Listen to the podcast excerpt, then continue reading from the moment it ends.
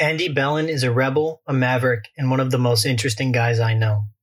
After dropping out of an astrophysics graduate program, he talked his way into a job at the Paris Review that he didn't really know how to do and paid someone to do his actual work while he just hung around and learned by osmosis, blossoming into a great writer. Then he became something of a professional poker player and wrote the best selling book, Poker Nation, a high stakes, low life adventure into the heart of a gambling country. Ever heard of Molly Bloom? She was the inspiration for the film Molly's Game, starring Jessica Chastain and Idris Elba, among others.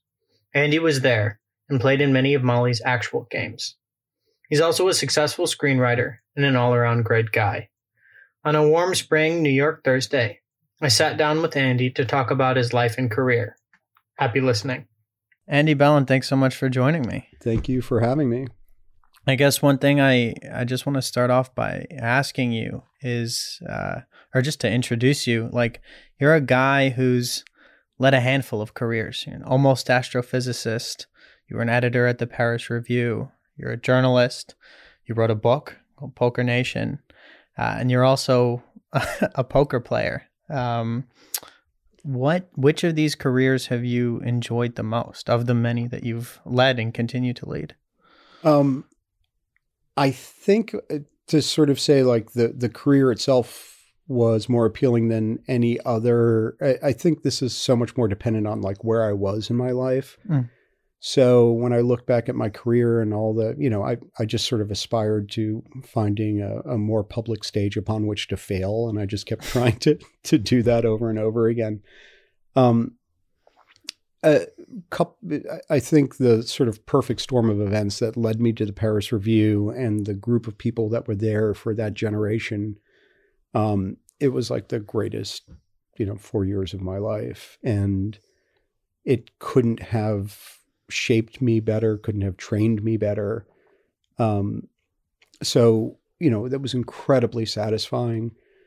Poker was really interesting because when I started playing high stakes poker, there were only a you know a handful of people who had played a, a million hands of, of poker in their lives, hmm. right? Mm. And they were all well known. It was the Doyle Brunsons and and Stu Ungers and all of that. But for somebody like me who had played so much more poker than everybody else, and everybody was just diving in because the poker boom had just started and the fuse was lit by Jim McManus's book and the fact that you know you could now put a, a lipstick cam and, and see people's cards. Yeah. Um, so many people were playing, and I could not believe how bad most most players were back then. So when. I would sit down at a table, I was a legit 60 65% favorite. So it's funny I, I had a friend who sort of kept my books for me early on when I was playing really high stakes in LA. And he was like, there was like a period where I won 35 games in a row. And it's like, that's just unthinkable. I mean, that's like, you know, let's say I'm a 60% favorite. Yeah. Yeah. I mean, it's just unthinkable. Um, but then because of the rise of online poker and the fact that poker became so prevalent and the sort of salacious patina in which it was covered was no longer um, associated with the game, and it came out of the basements and back rooms and into fancy people's homes. Mm. Everybody started playing enough, and you know, poker doesn't take a very long time to get much better. I mean, you may not become extraordinary, but you can go from bad to good in a couple of weeks.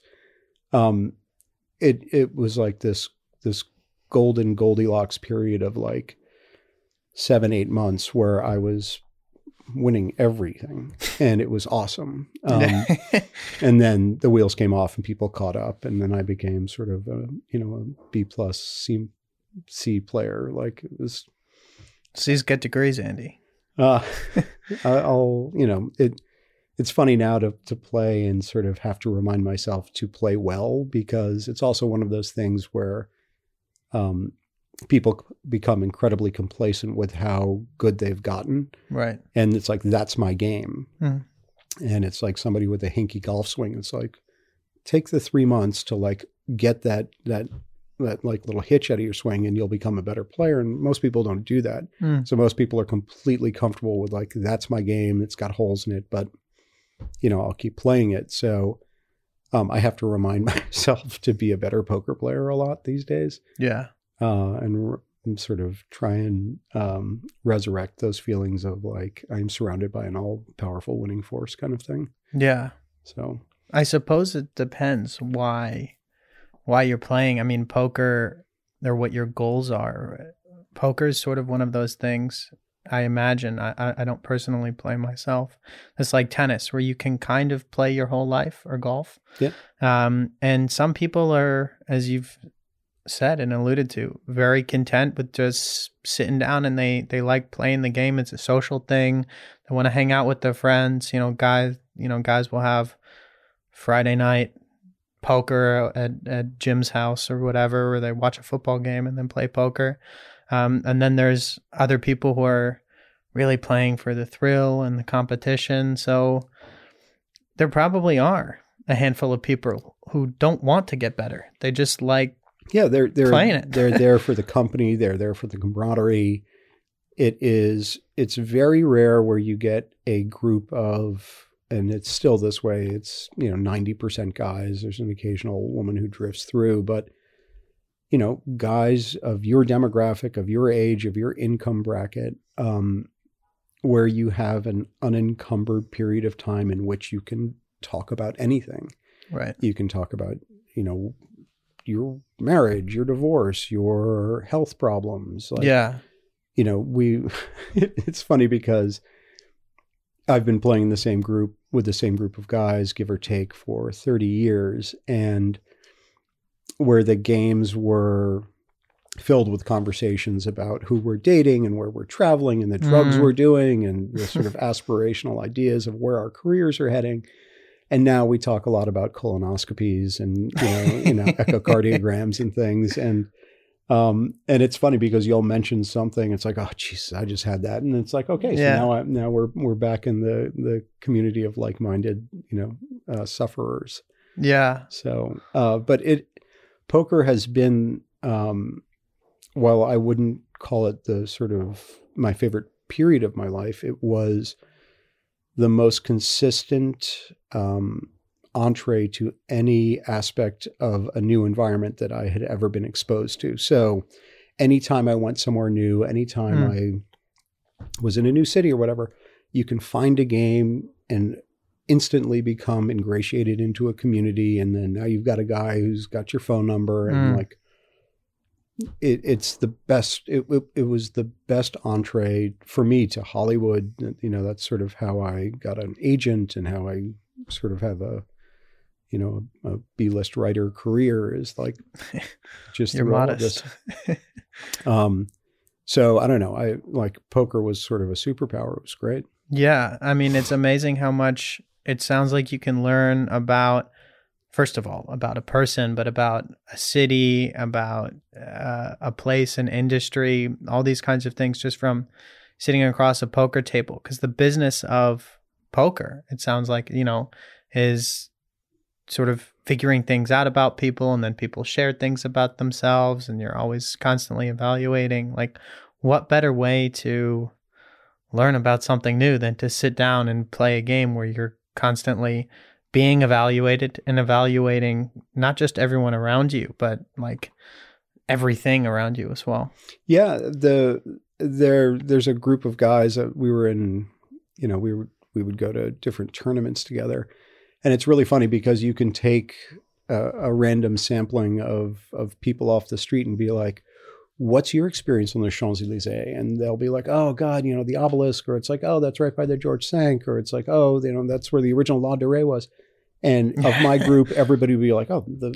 You know the aviation club. Like, Yeah. that's it was on the Champs Elysees where the the French, you know, the the big Parisian club was. And like we all discovered the, you know, the hotels around there because they were across the street and we're such Right. degenerates that we couldn't like dare to take the metro somewhere. So it's like we needed to walk to the club. yeah And thankfully it was in the middle of the best district in, you know, in Paris. But like that's how how we as uh, as sort of misfit poker players, all found these little pockets and communities um, in all these various cities, like you know the uh, in Australia, the you know what was the cave casino, and it's just like there were. It's it's always the best um, for me, the best way to sort of get introduced into a place when I'm there for the first time. Absolutely. On the subject of uh, learning things from the game, I guess one thing I want to ask you is you know, what are some lessons from the poker table that you have applied to your life? Or what are some lessons, you know, uh, just from the game of poker that people can apply to their lives in general? I think you have an uncommon familiarity with the game. You played it over many years. Um, so not just, you know, if you're losing, get up and leave, or when the chips are down, stick it out, that kind of thing. Um, but what are some things you've really learned from the game that you've applied to other aspects of your life? So, uh, f- when it was interesting when I when I first wrote Poker Nation, um, and it was sort of a surprise, you know, big selling book. Um, I started, and this is almost, you know, pre. Uh, this is way pre social media, but almost pre email. Hmm. like I would get letters in the mail. Yeah. From random people who was like, I found my grandson reading your book and I read your book and I don't play poker, but it really helped me connect with either him or her or it's interesting that I took this aspect of what you were talking about and applied it to you know my marriage or something and there it, despite um, the sort of notorious origins of poker and the association with gambling and everything salacious contained within, there is incredible life wisdom at the table. Mm. And like what? So uh, it, it's funny because I I'm, I'm, having the weird experience that my oldest son, Lucky, um, who's now ten, incredibly bright kid, and um, you know, in both good and bad ways, very similar to me, has started playing poker and is playing with his friends and um, uh, has asked me to sort of teach him. And it's, you know, part of me really wants him to excel at this. And then part of me is like, maybe you should learn Mandarin. Like, yeah. maybe there's other ways to spend your time.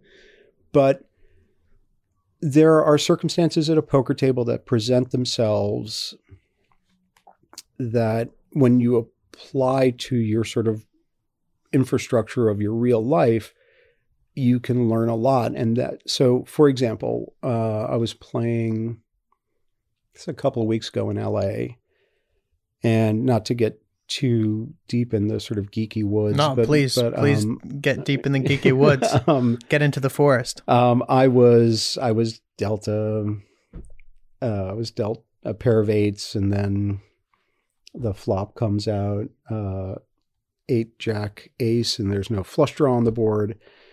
And basically, like it's as, as good as it gets for me, right? Yeah. Like anybody with an ace thinks their ace is great. Like, pray to God somebody's got an ace and a jack and they're going to lose all their money.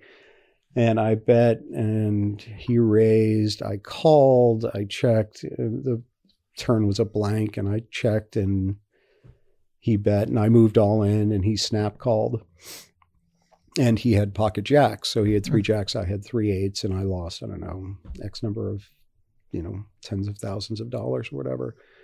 But I I could not have played that hand better. So despite the result, I played the hand properly. So there are times when you're at the poker table and theoretically the idea is that you are supposed to and this is you know something that's discussed in every book is that you are supposed to maximize profits and minimize losses. Sure. Yeah. So if I have ace jack and you've got ace 10 and it's an ace blank board, I have to figure out how much I can get from you. If you were willing to lose, you know, two grand on that hand and I only got a thousand from you, I didn't win. Uh, yes, I won the thousand dollars, but I left money on the table and in a sense in that proposition because you know, in the infinite number of poker hands that are dealt, you're going to have ace jack and I'm going to have ace 10 and you know, the situation will be reversed and the question is who played the hand better. So even though we played the exact same hands and we played them against each other and you won one and I won one, the person who played it better maximized uh, profits and minimized losses, Mm. even though it was a break even scenario, won money. So you can go to a game and play perfect poker and lose $5,000, but somebody else given your hand will have lost $10,000. And as weird as it sounds, you have to then say to yourself, oh, I played really well Yeah. and you can come home at you know after a, a, a session of you know x number of hours and say oh i, I you know i won $1800 but if you didn't maximize profits you should have won $3000 and because it's an infinite game and there's um you know the probability says you're going to be in that scenario again. Like you are then a losing poker player because somebody else would have created a, a, a more profitable situation. So that in, instead of becoming so results oriented and particularly in a binary way of win and loss Mm. um, you have to apply it to to sort of what was the potential. So it's sort of you know for guys who are in and this is a you know a very pokery conversation but guys who are sort of like in marriages that are okay. Yeah. but they're still in their marriage. And like they are making it function but they are not making it function as well as they can or they're not accepting that this is a, like an unfortunate scenario. They're just sort of used to sort of cruising along. And hmm. the idea that even in a scenario that is a win like i'm still married you can make it better Right. so there's a way to say like do not focus on the binary reality of like the box is checked and I'm still married Yeah. as like something that's a successful notion. Like go do go do it better. Yeah. Um so these are these are things that I sort of try and apply to life that they're, you know, like that hand is is, you know, what we would call a cooler hand where you are designed manifest destiny when the cards were shuffled and dealt, you're going to lose all your money. Yeah. and you have to accept that as that is you know that that's why they gave you the batting helmet like occasionally a pitch is going to hit your head. But the the you know th- then the task for you becomes can i not let that affect my play? And it's interesting because there's a phenomenon there's a big chip phenomenon at poker where it's like you sit down you win your first two hands and now everybody else has got 3000 and you've got 8000 it's like oh i'm a tough guy i'll start betting and raising and making people uncomfortable because I can absorb their stacks. That's easy to do. Like anybody can can play, you know, big stack poker. It's like it's like having a first date in Venice. Like if you're not happy and getting laid and it's not the time of your life, like it's, you know, that's the easy part. It's like what happens when you come home is when things get difficult. So, you know, if you get a cooler hand on your first hand and you've got, you know, five more hours to play poker and you're already a thousand dollars down or ten thousand dollars down, however, whatever stakes, if you can remain composed and just feel like I'm starting the game fresh and not focus on that gnawing reality of I'm already a thousand dollars down, Yeah. that's part of sort of being a successful poker player. And it's also being a successful businessman of not Mm. saying like, shit, I bought that stock at 40. It's now 20. It's like, do you want that stock at 20? And instead of focusing on, I'm, you know, I'm X number of dollars in the hole, can you objectively evaluate the scenario so that your your actions are going to be dictated by the right amount of information that that is leading you to the proper decision? Yeah. And it's really interesting. You watch guys who play poker at my house, you know, once, twice a week, for years. And this, it's a phenomenon common at every poker table where players accelerate their aggression towards the end of the evening if they're down. The whole phenomenon of being on tilt, so to speak. Well, so being tilted is one thing, but these guys are trying to get even. Ah, They don't want right, to go right. home to make and up. say, the, yeah, yeah. I lost a hundred dollars. Mm. And the idea that poker is an infinite game, and if Mm. you stop saying, "Oh, I broke at this moment," right? Am I? I won three thousand last week, but I'm down a hundred, and something in, um, in a very fragile ego says, I can't stand the idea that I've lost. Yeah. So you take risks that are unnecessary and unbeneficial and are unlikely to result in something profitable just so you can walk home saying, like, oh, no, no, I got even. It's like, Yeah. It's a hundred dollars, man. Like, do, do, don't affect your play. And that becomes sort of a death cycle where you see these guys on the last round just start just pumping money. It's like, Even Great. right. and that happens in um, in tournament poker a lot. And there are a couple of guys, guys like Erik Seidel and Phil Ivey, who recognize this phenomenon. Where, if you're uh, so in poker tournaments, basically, if they're a thousand dollars, they pay out uh, usually the top ten percent of the people. Yeah. So a thousand players, if you're if you're the 899th person knocked out, you get zero. If you're, you know, the 900th person knocked out, you get your, I don't know, three thousand dollars back or seven hundred dollars back. So they announce like how many players are left, and when it gets close to the bubble, that that moment where you're going to actually make the money, everybody in the room freezes. Nobody plays a hand. Nobody wants to be the one who busts. And like being the bubble boy is absolutely the worst thing that can happen. You're the guy who stands up and it's like had i just folded that hand? So the really good poker players start getting incredibly aggressive towards the bubble knowing that everybody's only going to play their premium hands. Right. so there's so much money to be made in in tournament equity by being aggressive towards the bubble because so many people are playing passively yeah. so, and it's that whole thing of like, now look at your life. Like you flew to Vegas, the buy-in is seven hundred dollars. Like, is that seven hundred dollars going to make a difference to you? Mm. Because if it isn't, like, then play your game because this is when everybody's playing tentatively.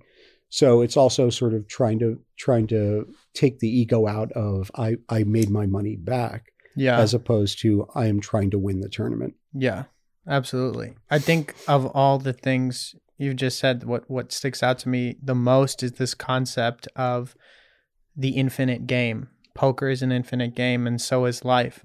And a lot of times, we get really hung up on the short term wins and losses. Uh, you, you know, within a day, within an hour, within whatever, in our you know, particularly with work and jobs and then relationships, career, you know, all, all, all kinds of stuff. I think of um, this scene from A Bronx Tale, a, a, film, if you're familiar with it. I am. Um, and there's that there's that famous scene where Sonny is is talking to the kid, um, and it's, it's I call it like the twenty dollar scene.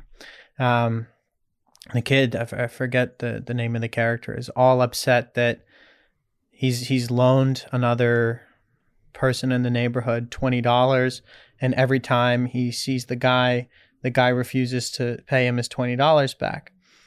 And he's talking with Sonny, who's his mentor. Um, and Sonny says, Do you even like this guy? And the kid goes, No, I don't like him at all. And Sonny goes, Great. You know, you've paid twenty dollars to to get some loser out of your life, to get this toxic guy out of your life. Um, that's that's the fee you paid, and now you're you're better off without this guy who brings nothing into your life. And so there's this idea I think sometimes where we we can't stand the loss. We're we're we're trying to, as you said, towards the end of the poker game, break even or, or or somehow make up for whatever it is that we think we've lost. But in reality, we you know we we didn't do that that badly, or we we've moved the needle a little bit. I mean, I you know experiences when I was writing my my first book. Um, sometimes I would be kicking myself at the end of the day because I didn't get through as much writing as I wanted to, or because what I had wrote last night while drinking scotch that I thought was brilliant wasn't so brilliant when the sun came up. Hate it when that happens. um, you know, it's know it's like feeling. the the uh, the genius feeling that we have um, sort of fades away with the darkness of the night, and then we wake up and we realize, oh wow, this is trash. I can't do anything with this. I've been there. Yeah. Um, the the the thing that you also have to recognize, and it's really weird to do the math of of poker um, in a really objective way. But I, I found this out early on in my poker career that um, there are very few profitable poker players out there. Right. And it's sort of the the 1849 phenomenon where it's like What's what's the yeah. the where they the 49ers would go out to strike it rich and um you know the, the idea was that it really isn't the guys panning for gold in the river who get rich but Mm. it's the guys who sells sell the picks and shovels yeah. and those are the guys who are making money Yeah. everybody else is just a, a sort of like A a, statistical underdog Yeah. um you know some people strike it rich but for the most part the money is being sucked out of the system. Yeah. and poker whether you're playing at a you know at a va or at a at a casino or online there's always a rake. Even in my home game i don't rake but Could you define what a rake is for a, a rake is is an x number of dollars that are taken out of uh, out of a pot. So if you're it's playing a a- security measure. you know so the the the dealer at the casino will either charge you time so every hour they take five dollars from you or if the pot is a hundred dollars they take five dollars or whatever it is so there's money it's not a zero sum game right so it's a, it's a decreasing uh sort of revenue that you are you're competing for Mm. so it starts out with everybody buying in a thousand dollars. So there's, you know, supposedly nine thousand dollars at the table, but everybody's giving away five dollars for the first half hour. And then so now you're playing for forty five dollars less. And then there's less and less money on the table. So even in my poker game, we have a dealer and we tip the dealer and she ends up making, you know, a hundred dollars an hour basically. Mm. And so we play for five hours, and basically everybody has handed in fifty dollars to play poker for free, Right. right? For the for the convenience of not having to shuffle cards and worry about who's misstealing or anything. So n- to break even, you have to be a you know a five percent favorite, so that you know just looking at it mathematically, like you know most people at the table are going to lose money Right. and that's the phenomenon across poker. Mm. And um, it's really interesting. But we were talking earlier about when when the pandemic happened, and we finally figured out. uh, My my group of guys finally figured out after a couple of months a way to sort of resurrect our poker game on an app and then Zoom, and sort of everybody was so happy to see each other and play. Um, and then all of these online uh, games started popping up. And at first, everybody was playing for free. And then a couple of people started figuring out, like, oh, I'll just charge, you know, $20 to sit down. And a guy we knew, a pretty smart guy, just said, I'm just going to start running a game every night and charging, I don't remember what it was, whether it was 20 or 40 or $100 to play. And he was kind of shocked that he was making a like a ton of money out of this. And he had said to me, Well, you know, I, I I'm happy this is going on, but he said, you know, it's in six months this will be over. I said, Why? And he was like, Because I'm the big winner. Like Yeah. I don't play and I'm the big Picks winner. and shovels. So he's taking money out of the game. The resources are going to dry up. The game's going to go away, and it has a, a you know a finite existence. Yeah. So that's where poker is very weird. Is that even when you're at a friendly game, whether you're playing for dinner or the the dealer or whatever, like it's very hard to be a profitable poker player. Yeah. It's a good I mean, I guess you have to accept that going in. It used to be the case in Formula 1 where, you know, there was that great movie Rush that came out in I think it was 2013 um, about the 1976 season and James Hunt and Niki Lauda. There's another great book called um, The Limit by Michael Cannell, a journalist Mhm. about Wolfgang von Trips and some of those guys that were old uh, Formula One drivers Yeah, yeah. back in, in the 60s. Um, and so uh, you know who these people are. So um, there, it, it used to be common knowledge that you know drivers would die every year. You would start off the season, and then you'd have X number of drivers starting out. I don't remember how many it was back then, twenty five, maybe thirty, or it's between twenty and thirty, I guess. Um, and some people wouldn't make it to the end of the season. They would perish. Personally, I'm of the opinion, and I'll say on the record that I would like death to be part of Formula One again. I think it's got, we don't have to hash this out, but I think it's gotten far too safe. I think the technology has gotten too sophisticated. You have the halos, uh, you know. I liked it when the Formula One drivers died because there was an element of thrill and glory to it. Um, and there was an element of incurring risk. You are inherently incurring risk. I think also the driving was more pure back then. Now I think technology plays too big of a role in it. Who has the better car?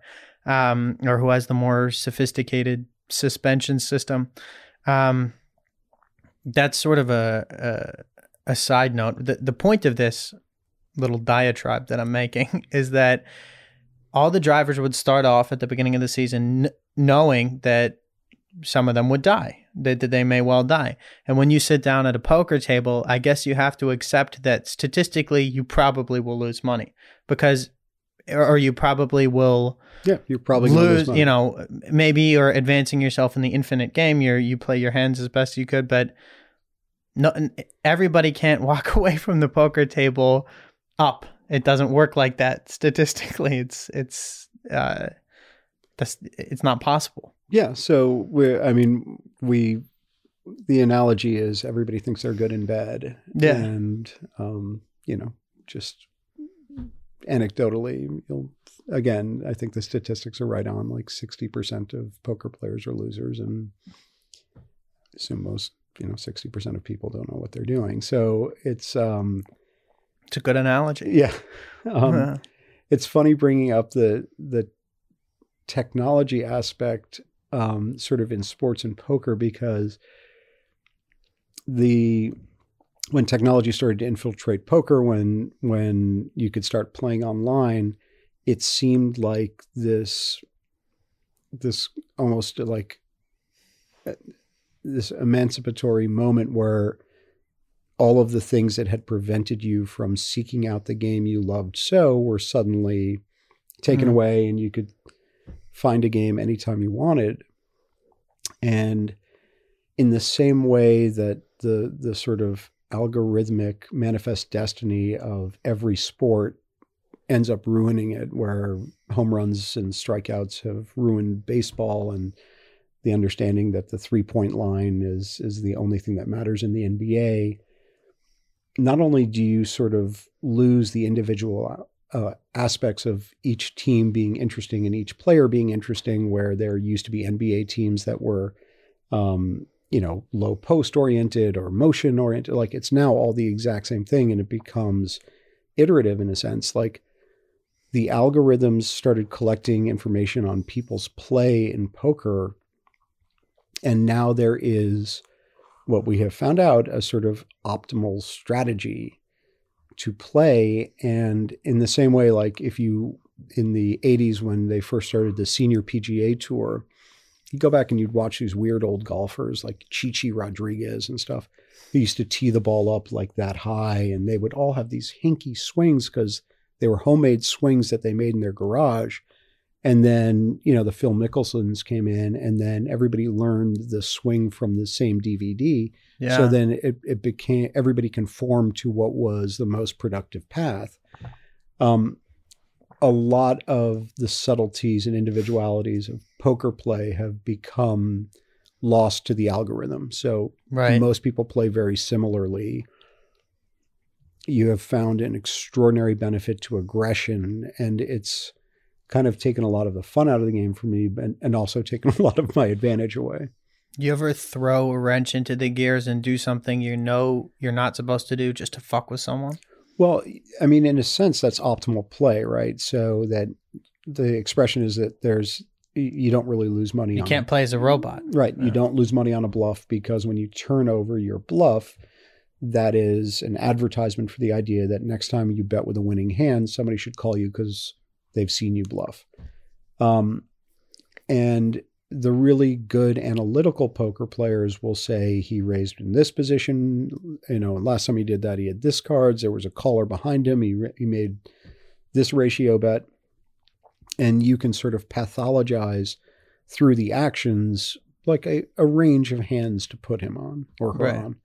Um, and uh, a lot of that is now sort of baked into almost every player's strategy. So being able to do something completely out of the ordinary is almost essential to not being a, a too predictable player. Yeah. No, that makes sense. Another thing I want to dig into and we were talking about before is this concept of being able to win by losing. So this plays out at a few levels. On one level, you know, it's an infinite game. You're moving the needle. You may not have maximized your profits, but you minimized your losses. You played the hand as as well as you could. But another thing I guess people should keep in mind is that every person it sounds like i mean this is your world not mine but it sounds like every person goes to the poker table um, with different intentions maybe not the guys you play with every week um, but if you go to a new game you may not necessarily know immediately why people are there some guys i'm sure particularly in the entertainment industry just like uh, hanging around celebrities or say i played poker with xyz some guys might like, you know, the networking aspect of it. They are paying, they know that they're going to lose money. They set a cap on how much money they're going to lose, say $10,000, because they're a shit poker player. And they go there for the sole purpose of networking and making connections. And they're like, I've paid a $10,000 fee for an introduction to XYZ. Yep. Um, or XYZ, as they say in Australia. Um, other guys may go to the poker table as we said before cuz you know they're they're not partial to the idea of a therapist and they just want to chat with some strangers in a bar they'll never see they'll never see again. Other guys might go to the poker table because they're addicted to gambling. Other guys might go cuz they like the social aspect. I guess everyone i mean there's this i'm interested in this idea of like these some of these shrewd guys, I'm sure, and girls will go to a poker table knowing that they're going to lose, but they've lost money, but they accomplished whatever their goal was, which perhaps meeting this person um, who will be a good business contact for them, or maybe they just were enamored with the idea of playing with. You know, I, I played poker with this famous person. Yeah, the the it's the same thing you were talking about from Bronx Tale, the twenty dollars. Like there are so many ancillary benefits to it, whether it's the therapeutic process, whether it is the the sort of soothing of seeing other people of of your demographic um, ilk, you know, in similar situations. It's that sort of um, uh, Boston Commons sort of community ground of Mm. like let's all meet here and then sort of tell tales of our of our travels abroad. So there's a community aspect, there's a social aspect, there is a networking aspect, there is a starfucker aspect. There's there are so many reasons why uh, why people sit down, and the truth is that um, probably for for home poker games, eighty percent of it is not money. Right. And it's interesting because I, I've had this game that I've shared with a, a couple of people for, I guess, almost 30 years now. I keep thinking that. Um, it's so stunning. And the, like, the only rule we have is like, you know, well, you know, be interesting and, uh, and you're not there trying to make money right. like you want to win but you're not you're not grinding somebody you're not trying to hurt somebody you're not trying to make sure they can't you know pay their kids private school tuition. Like nobody wants anybody to get hurt. Yes i want to beat them all. And you know there are a couple of guys who i love dearly who when they lose it, it brings me joy to the likes of which i cannot describe. Right. but um, the least important part of it for most of us is the idea of making money. Right. Like that's not what we're there we're there for the therapy we're there for the camaraderie we're there for the um the break from the you know the bliss of domestic life. Like we're we're we're there for other reasons.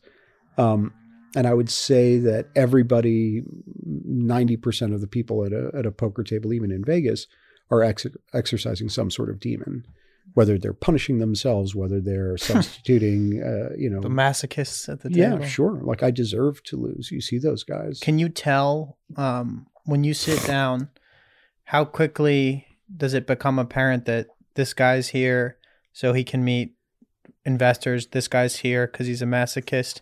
This guy's here because you know he just had a fight with his wife, and this guy's here because he's, in your words, a star fucker. I like that word. It's a good word. Um, but how quickly it, can you figure out um, people's game? You know, not not poker, but like what what their their their motivations. It it's pretty apparent. I mean, there are times when you're at a table and there's a you know a guy who won't stop stop asking questions, and then there are guys who are are so clearly um, playing overly aggressively, and it seems like they're determined to lose everything they have, and that guy is you know punishing himself for being a shitty dad or you know doing Whatever. whatever. Um, it it becomes pretty clear pretty quickly. Mm. Um, and that's, I mean, that's always been some of the more appealing aspects of poker is the sort of the psychological endeavors of everybody you're in contact with, Right. and it's it's sort of my fa- my favorite part of the game.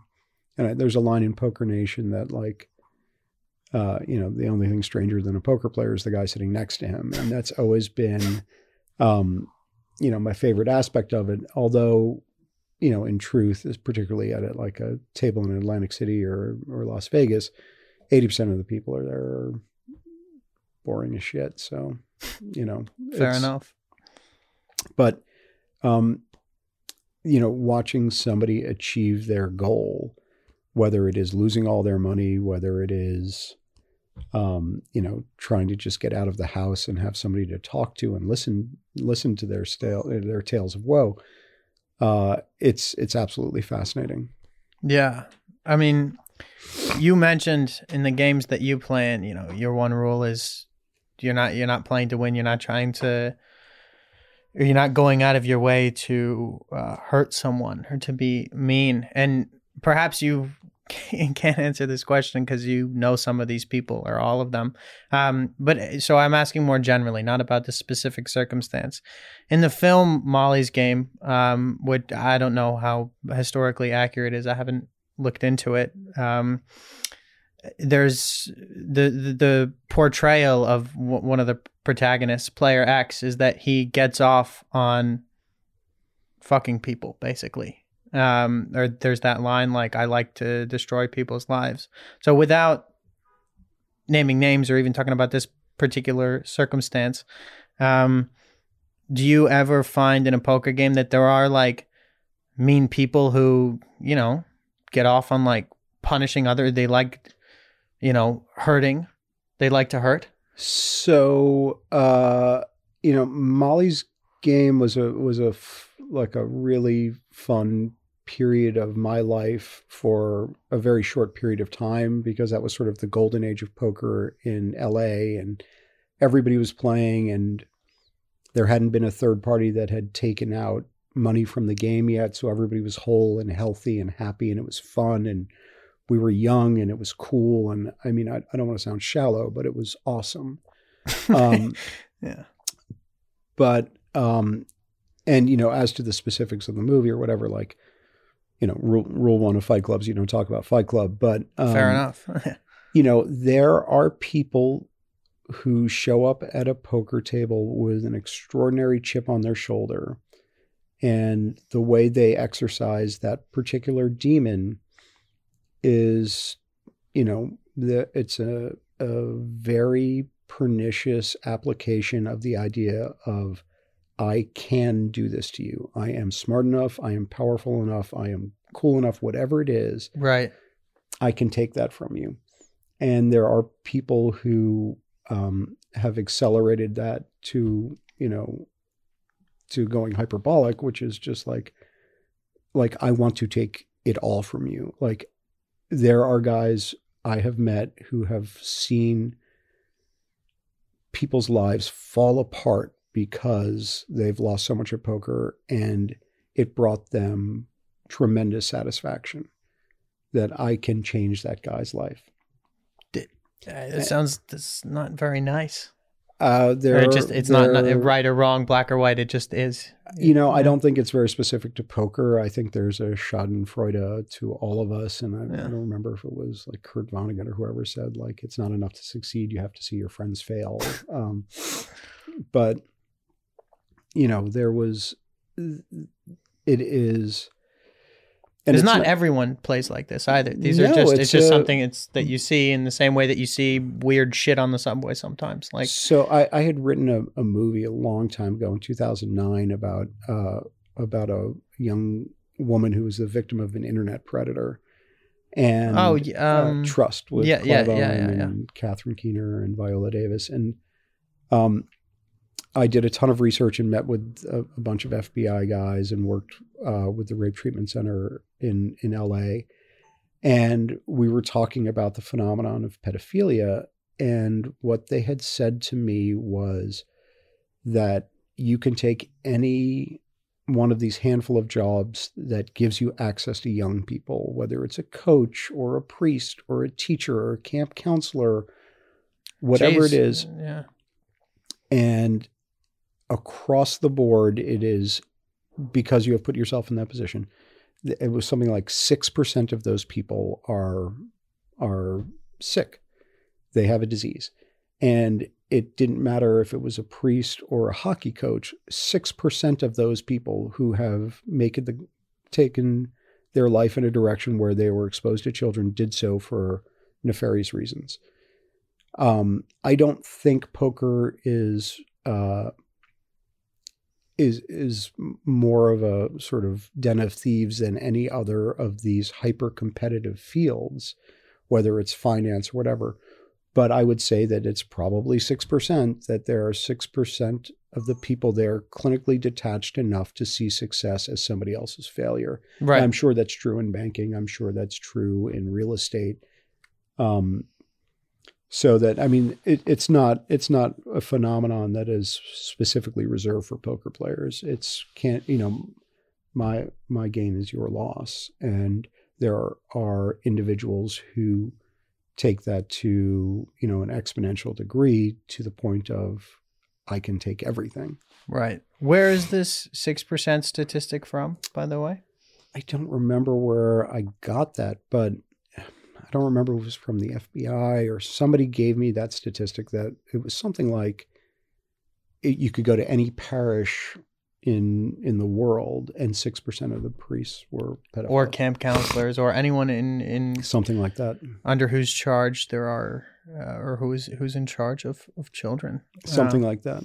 That's no, that makes sense. Um, and I don't, I don't, as you said, think that poker necessarily brings out things in people that aren't already there. Someone once told me, um, in another context, uh, this this girl I think was talking about um,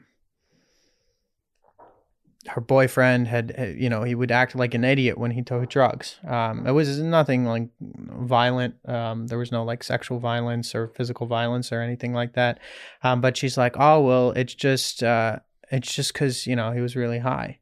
Um, and my friend intervened and said, no, no, no, no. Drugs don't make people do anything. You know, like drugs don't make people do things. People make people do things. It's not bringing out anything that's not already there. Now, of course, you know, you drop acid in the forest, you're going to start hallucinating. But I guess what I'm saying is that these behaviors. You, you shouldn't misattribute them to drugs or to poker or Sure. to anything. It's it's the person. At the end of the day is take personal responsibility and assign blame where where blame is due. Yeah, so poker in that way is this sort of fabulous either kaleidoscope or or litmus test where you know whatever I, I forgot it maybe it's the Balinese shadow puppets where you know you're not looking at the light but the absence of light like you're it it's a great way to find somebody's spirit animal like whatever they Yeah. are. Um and it, it's the same thing with with alcohol or stress or you know w- like what what really is beneath the the surface. And a lot of the times the content of the character is completely absent. Yeah true.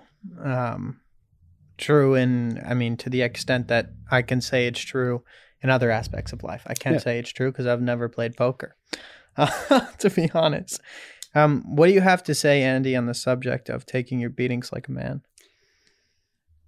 Um, I'm not sure anybody gets great at uh, at failing. Um, but I would say, like, accepting the fact that just statistically you are supposed to lose a lot of the times, and I, I've, I've the sorry, I'm gonna really out myself for the nerd that I am, but um, there was a great Star Trek, Please- please do, Star yeah. Trek episode where they they bring up, um, and actually it might have been a, a movie, but the, they bring up the there's a test at Starfleet called the Kobayashi Maru, Yeah. And it's basically it's a scenario under which you cannot win. Yeah. You can't save the people and save the whatever Yeah. Yeah. and they're not actually trying to watch you problem solve they're watching how you cope with the failure right. and famously kirk was the one guy who beat the kobayashi maru because he went in and reprogrammed Yeah. it or whatever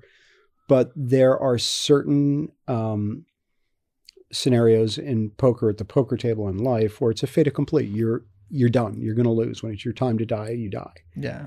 and um, I wouldn't I wouldn't quite phrase it as taking it like a man. I would say, um, don't make it unproductive. Like Right. so, uh, I I describe in Poker Nation as somebody going on tilt when they start just playing irrationally and over aggressively and trying to make up for money that they lost. Like it's not their money anymore; it's somebody else's money, right? So you don't you don't, you're not losing now. It's just you have a smaller stack of chips. That's it. Um, going on tilt is like playing in a tennis game and being so angry at your right hand that you've decided to play with your left hand and swing as hard as you can at every ball. Like it's just not going to work. Um, But it's so common. yeah, and, And it's, it's- again, but then now you be, it becomes more of an uh, like um, an esoteric sort of exploration of like why you're at the poker table, but because then you see the people who are punishing themselves. Right. Um, but so if you can have a cooler hand where you've got, you know, uh, the nut flush and somebody river to straight flush, and you are a huge favorite, but this is going to happen to you. Like if you Mm. play enough poker, you're going to see every combination of cards and bad beats. If you have enough composure to just be calm and say, okay, that happened. Now let me get back to my game then that is actually a productive strategy that's going to put you in a position because everybody else at that table is going to take a bad beat. And if they go fucking bananas when they go, um, you know, on tilt and, and get a bad beat, then it's your advantage. You can take advantage of them. And if you don't do that, then there's the difference between maximizing profits and minimizing losses. Like any other person in that seat would now go apeshit, and you don't. So you have not you have minimized losses. Right. So, however you want to phrase it, you know, taking your beatings like a man or whatever it is, like if you can, if you can separate the emotional reaction that is inherent in any one of these, what what feels like cursed scenarios, then you'll be a profitable player. Yeah.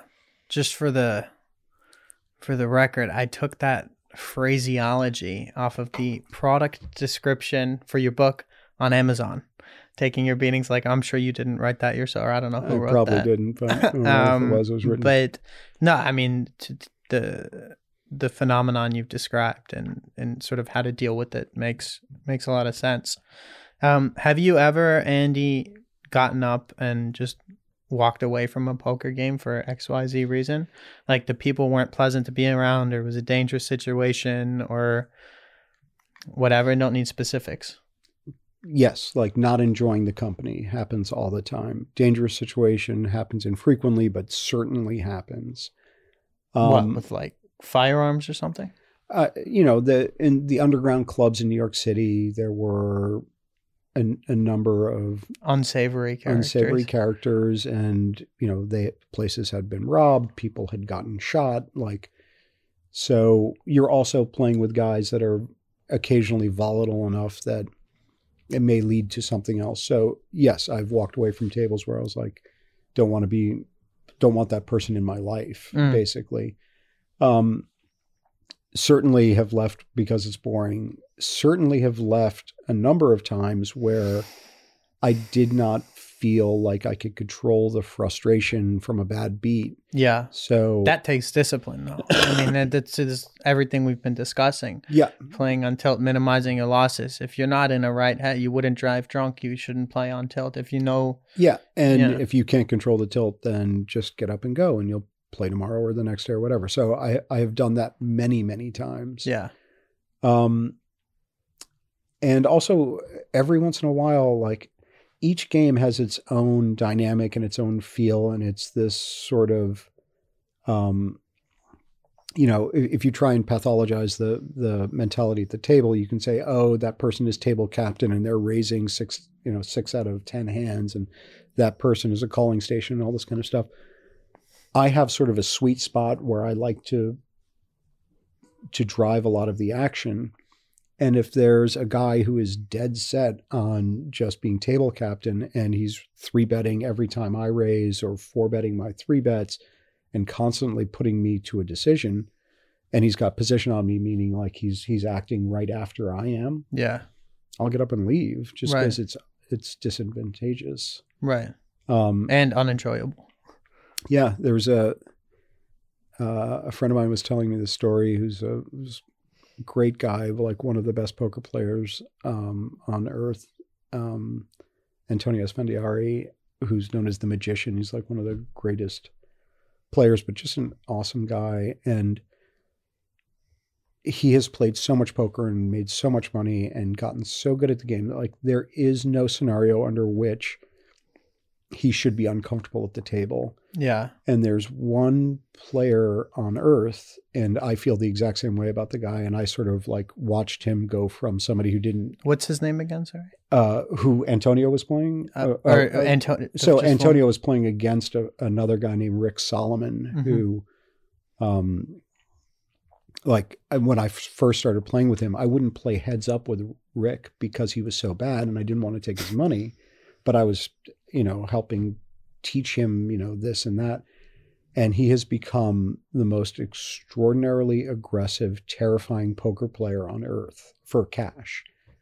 Um and like antonio like saying he walked up to some you know million dollar buy-in and sat down and he just looked over and the person directly to his left who has the best position on him because he gets to see antonio act nine out of ten times or eight out of nine times depending on how many people are at the table was rick Mm, and he just kind of looked at the, somebody on the other side of rick and was like i will just hand you $20000 to switch seats with me yeah, like he was willing to eat $20000 to just not have rick have position on him right. so there are, uh, you know, there's situations where it's just it's not to your advantage. Yeah. Andy, I want to ask um, who enforces payment in these sort of scenarios? If you're playing at an underground club in New York or LA or where in Rome, wherever you're playing, uh, and you lose a bunch of money, what's to stop you from just what nobody carries that much cash? I, I don't imagine in their back pocket there's not enough room in your wallet for it. Um, what's to stop? Say you lose a bunch of money. What? Why can't you just get on a plane home the next day or fly to France the next day? I mean, I know there are unsavory characters in in this world, and perhaps they'll they'll find you at your job or your home or perhaps your loved ones or friends or whatever. Um, but this, I mean, this isn't all like and on the other hand of this, if you're playing with a bunch of guys and you don't pay what's owed, they probably won't, or not probably, they will not invite you back. Um, so how this is all like a murky gray underground world. How is payment enforced? So most of the clubs, um, unless you were somebody who was known and known to have resources or whatever, you had to pay at the door basically. So if you were buying ten grand, like you need to walk in with ten grand. Um, where it gets Ah, so you can't lose more than, or I mean, but people loan each other money at the table yes, and of course, and yes, there are a hundred terrible stories of guys skipping out on loans and things like that. But where it gets weird is in in really big home games where somebody will say like, "Oh, look, this is a friend of mine. You know, he played in the NFL. He's a great guy." Like, okay. And there were a couple of times at at Molly's game where um, there were two or three two or three different times where somebody just simply said, uh, and it was funny because they they couched it in sort of a justification of you guys were cheating me. It's like no, we weren't. You just got unlucky or you're Yeah. a bad player or whatever. But we, uh, I remember one specific person who walked out on sixty thousand dollars and somebody else who walked out on something else. And the truth is, like, what are we going to do about it? We're going to go beat up the guy, like. But that, I mean, that does happen in some of these.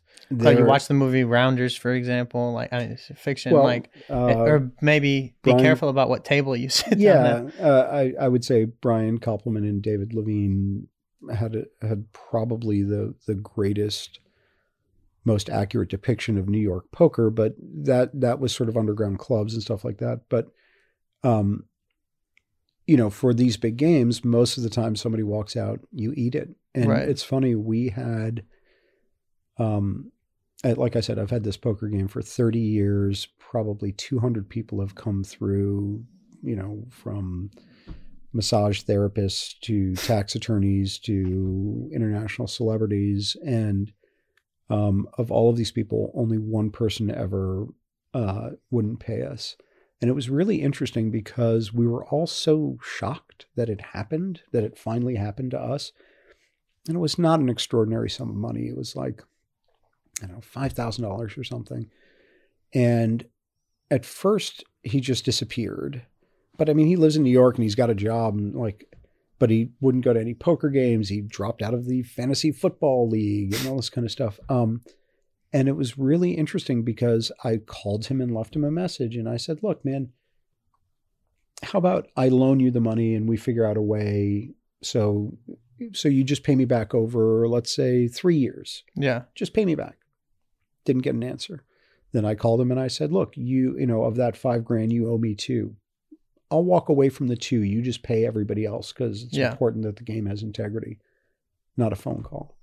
And we ended up having to, for the first time ever, like chop money out of the pot, rake the pot to pay everybody back over the course of a couple of months so that so that everybody shared uh, the the pain basically. But it was a really shitty feeling and it was also what was his? Was he going through a divorce, or is he moved? Um, I don't know. What was his justification, it there wasn't or did he never it- call it back? never never got one people have said that he's you know popped up at this poker game and that poker game Was he what was- a few screws loose or something? no he was he was just not uh i think he was just comfortable with with being unscrupulous Oh, oh, So- okay. and somebody basically said if it wasn't that hand it, It would have been another. he was going to take as much money as he could out of the game and then walk away one day Ah, yeah. um, and it was interesting. There was like great justice in it because he had.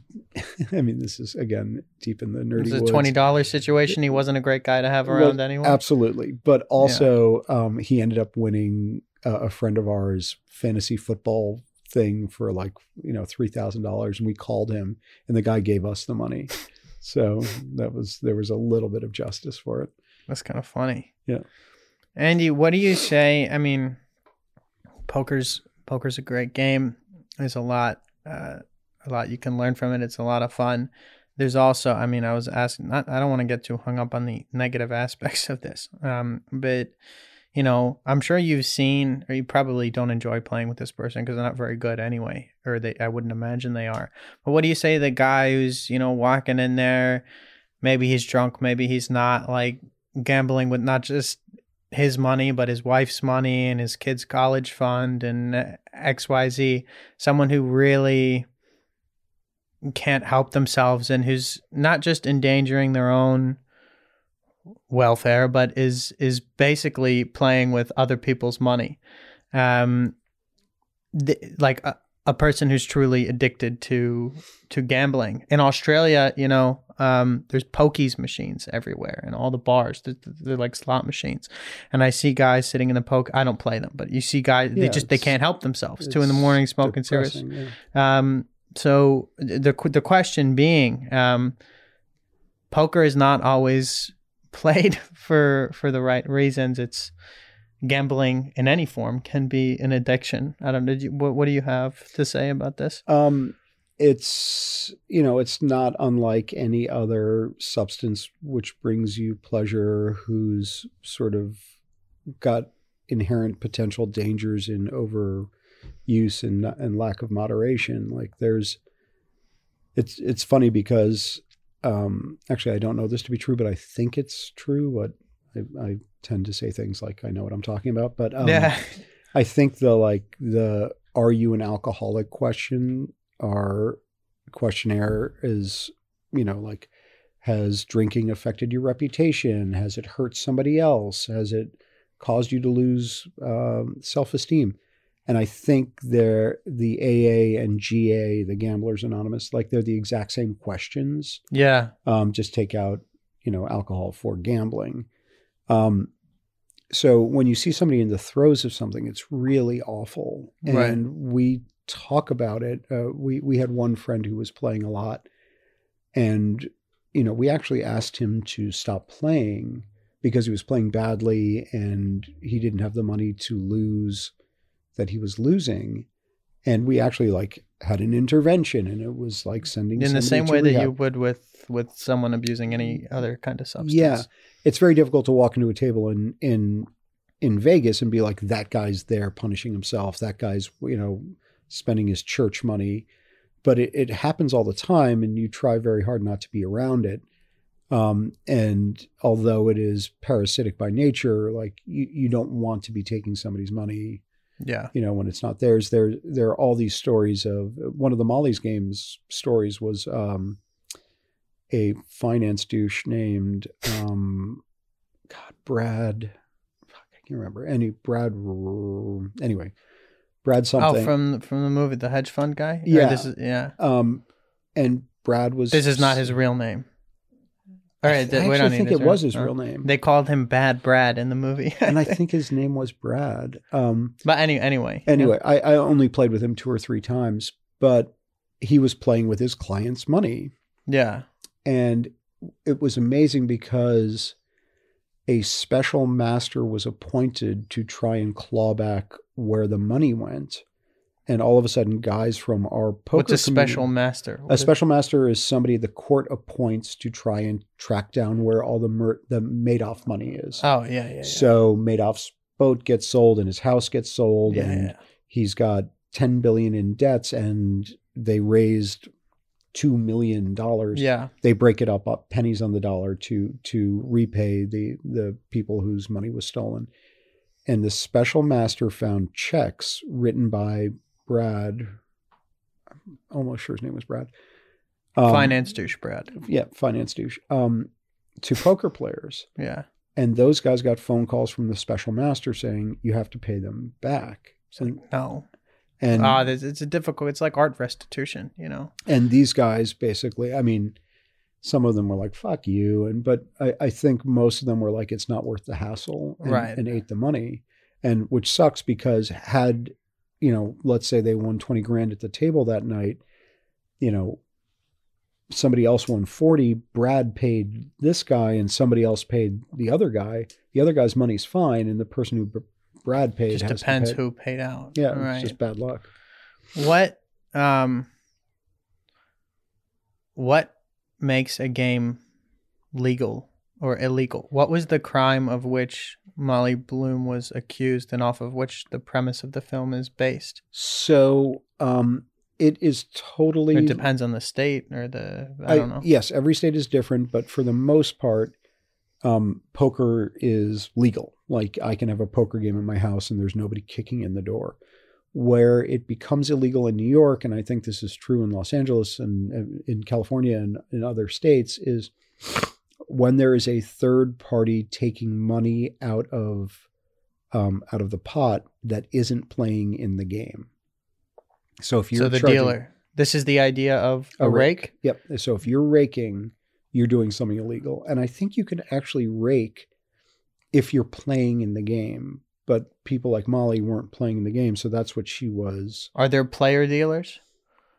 There are not usually player dealers, but there are host players, guys who are like, come to my house and No, that's what I mean. Like pl- like someone who plays and deals at the same time. I'm no, sure. no, like so there will there will always be a dealer who's never playing in the game. Yeah. um it's it, the mayfair club was the last place that was sort of self dealt um Where's what's that? the mayfair club was the the club that was in rounders Oh, that yeah. they called the chesterfield i think um which was the the original poker um club in new york city down in the 20s off park avenue where I, I first was exposed to poker and it was When you were like twenty something. you know, Or younger. late, late teens, early twenties, and it was glorious. It was just great. There was a Late poker, teens. yeah, um, there was a poker game every night. You know? Yeah. Interesting. Um, is the idea uh I'm I'm getting to the final few questions. Sure. Um, but uh is the idea of a rounder sad or beautiful? Wow, that's a good one. Um, so, in the old days, when when there there wasn't this Maybe define start out by defining what a rounder, rounder is. is is uh is a poker player regular who makes the rounds and um you know goes from game to game and is a profitable enough player that he can beat the rake and makes a living off of playing poker.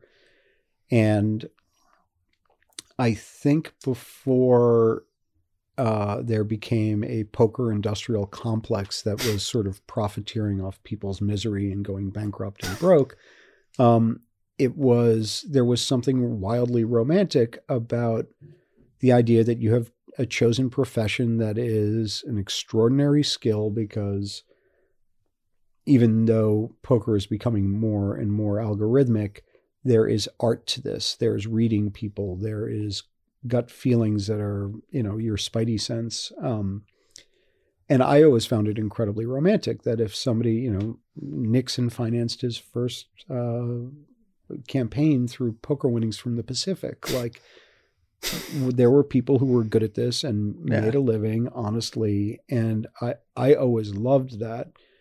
Um, and now that it has become corporatized and sponsored and all this kind of stuff, it's like any industry it's so um, it's so stacked against the little guy that when people tell me what they that they aspire to doing this i'm like dude do anything else. Yeah. um, you know unless you're selling the the picks and the shovels you're going to get crushed.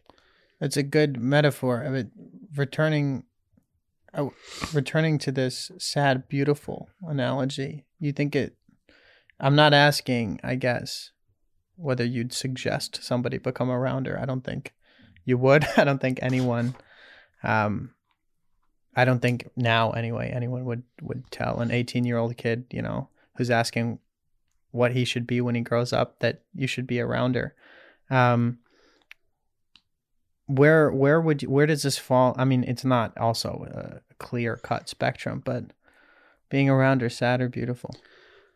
Um, in the old days, it was beautiful. Um, there was a romance to the lifestyle. There was something aspirational towards to living um, in a way that was not part of the sort of assembly line of of uh, American Manifest Destiny of getting your you know three jobs and just sort of sticking with them your whole life.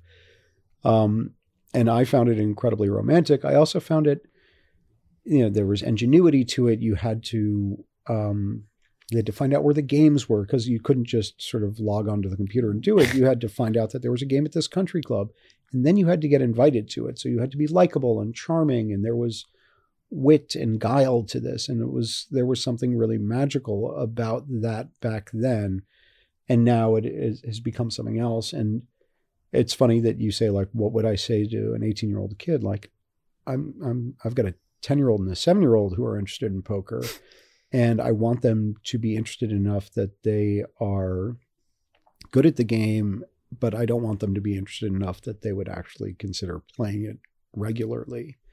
Um, that to me, But you play it regularly. I, I I play once a week, you know, but like their rounders play every night Yeah. and um have a you know a, a return expectation of, of an hourly wage. Like they can sit Yeah. down at the end of the year and say, I made X number of dollars an hour. Right. Um, I would not. It, there's so many things that can go wrong and so many better ways to spend your time. Like it's it's a fabulous game. It's an incredible entree to a lot of worlds. It's a skill uh, that's got some roguish charm to it. Like get good at it. Just don't spend your time getting great.